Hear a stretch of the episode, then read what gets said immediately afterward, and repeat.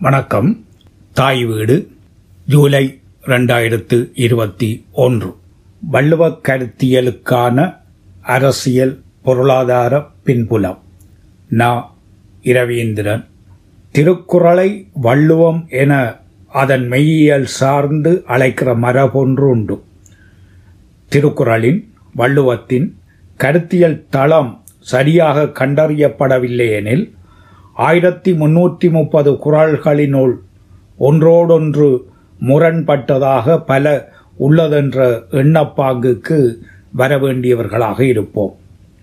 உண்மையில் வலுவான கருத்தியல் அடிப்படை கொண்ட குறள்கள் ஒவ்வொன்றும் வெவ்வேறு தளங்களில் அவை ஒவ்வொன்றையும் அழுத்தி வலியுறுத்த முனைகிற பாங்கை காணும்போது முரண்கள் களையப்பெற்ற தெளிவை பெற காண்போம்.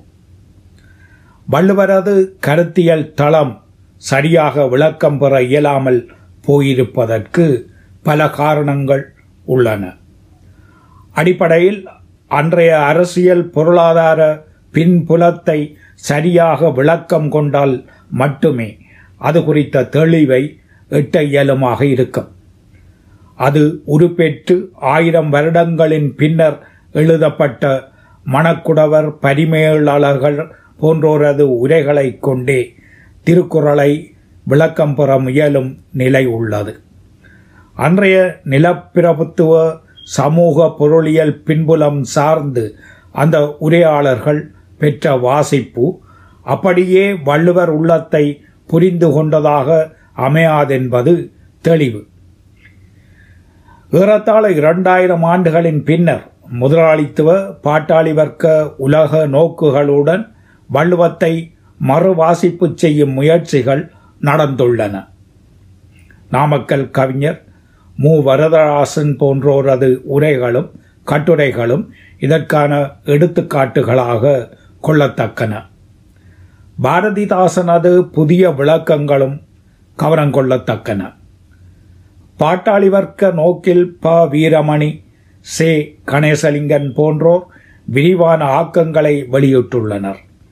வானமாமலை எஸ். ராமகிருஷ்ணன் கா. கைலாசபதி காவண்ணா சிவத்தம்பி போன்றோர் தனியாக விரிவான நூல்களை திருக்குறள் குறித்து எழுதவில்லை எனினும் ஆங்காங்கே வள்ளுவம் பற்றி ஆய்வு கருத்துக்களை வெளிப்படுத்தி உள்ளனர் பொதுவாக வள்ளுவரை வணிகச் சார்பானவர் என பார்க்கும் மரபு உண்டு. அருந்தலாக அவரை நிலப்பிரபுத்துவ சார்பினர் என கணிப்போரும் உண்டு. ஏற்றத்தாழ்வு சமூக நியதியை ஏற்றுக்கொண்டு பிறர் பொருளை அவாவி குற்றமழைக்காது கடின உழைப்பை செலுத்தி கிடைப்பதைக் கொண்டு திருப்திப்பட்டு எமக்கான இந்த வாழ்நிலை இப்பிறப்புக்கான ஊழ்வினை பயன் என ஏற்றுக்கொண்டவர்களாய் வாழும்படி கூறும் நீதி நூலாக திருக்குறளை மதிப்பிடும் வழக்காறு நிலவுகிறது. இத்தகைய கருத்துகள் மேலோங்கி இருந்த சூழலில் திருக்குறளின் கல்வி சிந்தனை என்ற தலைப்பில் கலாநிதி முனைவர் பட்ட பேற்றுக்கான ஆய்வை மேற்கொள்ள சென்னை பல்கலைக்கழகத்துக்கு சென்றேன். தமிழகத்தில் பல நண்பர்கள் உதவி நல்கிய நிலையில் இந்த ஆய்வை மேற்கொள்ள இயலுமாக இருந்தது. குறிப்பாக அண்மையில் மறைந்த பேசு மணி அவர்கள் வள்ளுவத்தில் நுண்மான் நுழைபுல தலைமையாளரான பேராசிரியர் இ. சுந்தரமூர்த்தி அவர்களது நெறிப்படுத்தலில் இந்த ஆய்வை மேற்கொள்ள வகை செய்து உதவினார். ஆய்வு பொருள் நெறியாளர் போன்றவை அனைத்தும் பூர்த்தியான நிலையில் இலங்கையில் கல்வியியல் ஆளுமைகள் சிலவருடன் இது தொடர்பில் ஆலோசனை பெறும் பொருட்டு கலந்துரையாடினேன். திருக்குறளில் கல்வி பற்றி நாலு அதிகாரங்கள் உள்ளன. சோக்ரட்டிஸ் பிளேட்டோ அரிஸ்டோட்டல் போன்ற அக்காலத்துக்குரிய கல்வி சிந்தனையாளர்களிடம் வெளிப்பட்டது போன்ற ஆழமான கல்வி சிந்தனை திருக்குறளில் இல்லை. கல்வி பற்றி திருக்குறள் எனும் என்று கட்டுரை எழுத இயலுமே அல்லாமல் கலாநிதி பட்ட ஆய்வுக்குரிய விரிந்த பரப்பு குரலில் இல்லை என்ற கருத்தை அவர்கள் வெளிப்படுத்தி இருந்தனர் எனது சமூக நோக்கை விசாலமாக்கத் தொடங்கிய ஆரம்ப காலத்தில் திருக்குறள் மீது அதீத நாட்டம் எனக்கு ஏற்பட்டிருந்தது. மு. வரதராசனாரின் ஆக்கங்கள் அதற்கான தூண்டுகோலாக அமைந்திருந்தன.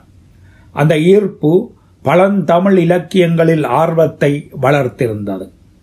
அதன் தூண்டுதலுடன் படித்த மணிமேகலையின் தாக்கத்தில் பௌத்தத்தில் நாட்டம் ஏற்பட்டது. இன முரண்பாடு பௌத்த துறவியாகாமல் மார்க்சியத்தை வரிக்க ஆற்றுப்படுத்தியது. மார்க்சியம் புதிய சிந்தனை முறைமையை ஆழ கற்று செயற்படுத்த தூண்டிய போது குரலையும் கால் நூற்றாண்டுக்கு மேலாக மறந்திருக்கச் செய்திருந்தது.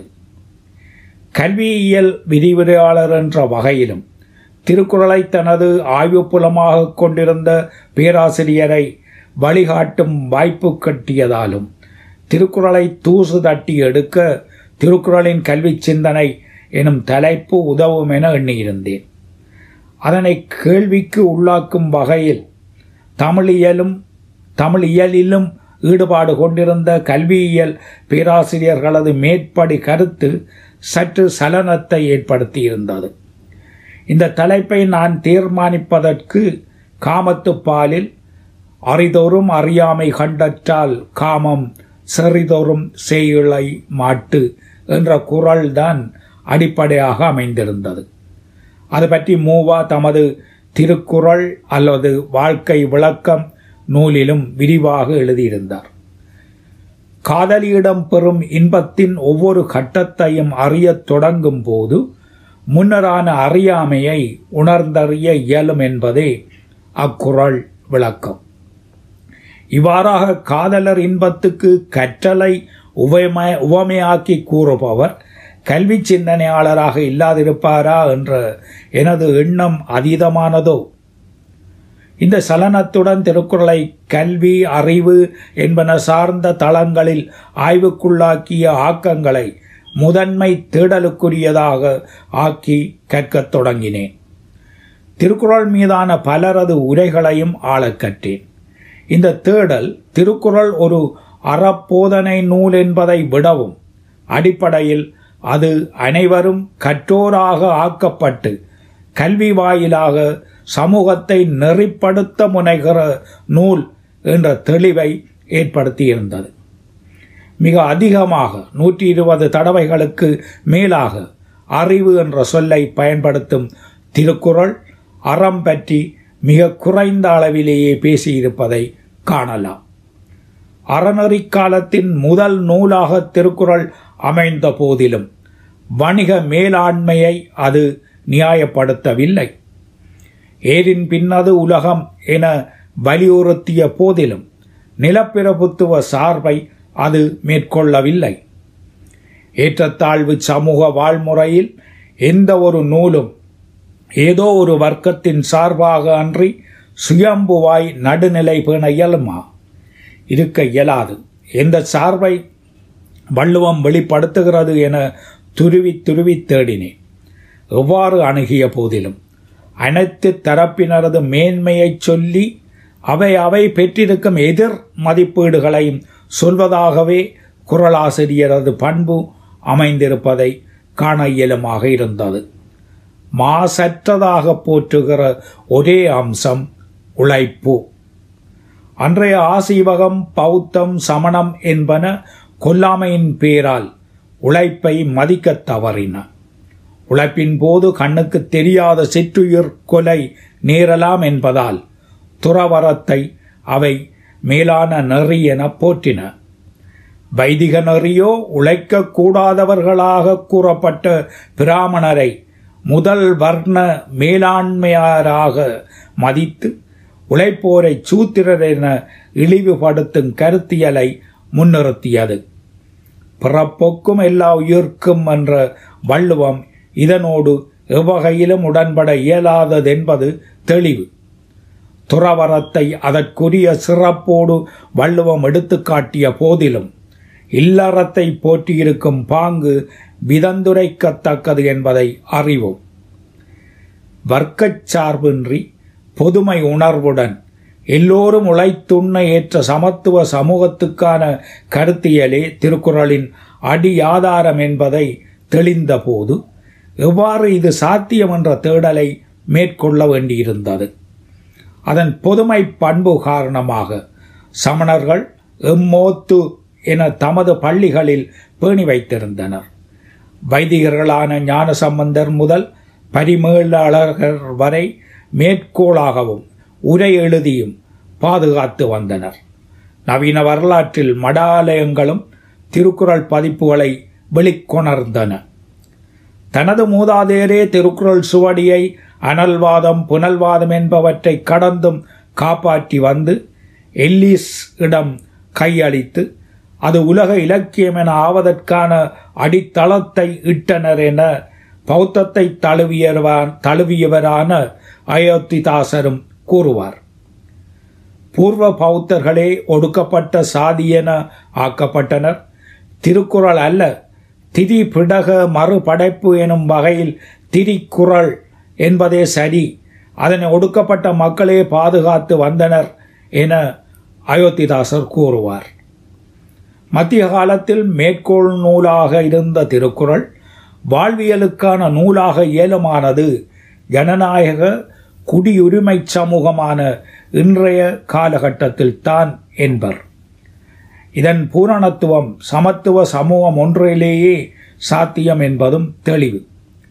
ஒரு திருக்குறளாளனாக இருந்து மார்க்சியத்தில் கால் பதிக்கத் தொடங்கிய ஆரம்ப நிலையில் வள்ளுமவங்கே நிலை கொள்ளும் என்று நூலொன்று எழுதும் எண்ணம் எனக்கு இருந்தது மு வரதராசன் வள்ளுவத்தில் உள்ள சமத்துவ நோக்கு குறித்து நிறையவே பேசியிருந்தார். இன்றைய தேடல் இக்கருத்தை மேலும் வலுப்படுத்துவதாக அமைந்திருந்தது. வணிக எழுச்சி புதிதாக தோன்றி மேலாண்மை பெற வேண்டியிருப்பின் அதற்கான படைப்பாக திருக்குறள் வெளிப்பட்டிருக்க இயலும். அத்தகைய உணர்வே புதிய அந்த சமூக சக்திக்குரிய படைப்பு தூண்டலாக அமைந்திருக்கும்.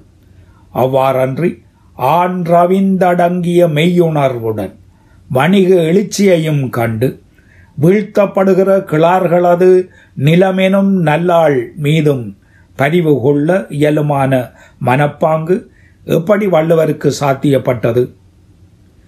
இன்று கீழடி இரண்டாயிரத்து ஐநூறு வருடங்களுக்கு முந்திய நகர் பண்பாட்டை வெளிப்படுத்தி இருக்கிறது. இனி இந்திய வரலாறு மறுவரைவுக்கு உள்ளாக்கப்பட வேண்டும் என ரோமிலா தாப்பர் போன்றோர் கூற காண்கிறோம். வடக்கில் சிந்துவழி பண்பாடு கீழடிக்கு பின்னரான ஜமுனா கங்கை நதி நகர பண்பாடுகள் என்பன வள வழிபாட்டு கூறுகளை கொண்டிருக்க கீழடி வள வழிபாட்டுக்கான எந்த பண்பையும் வெளிப்படுத்தி இருக்கவில்லை என்பது கவனிப்புக்குரியது.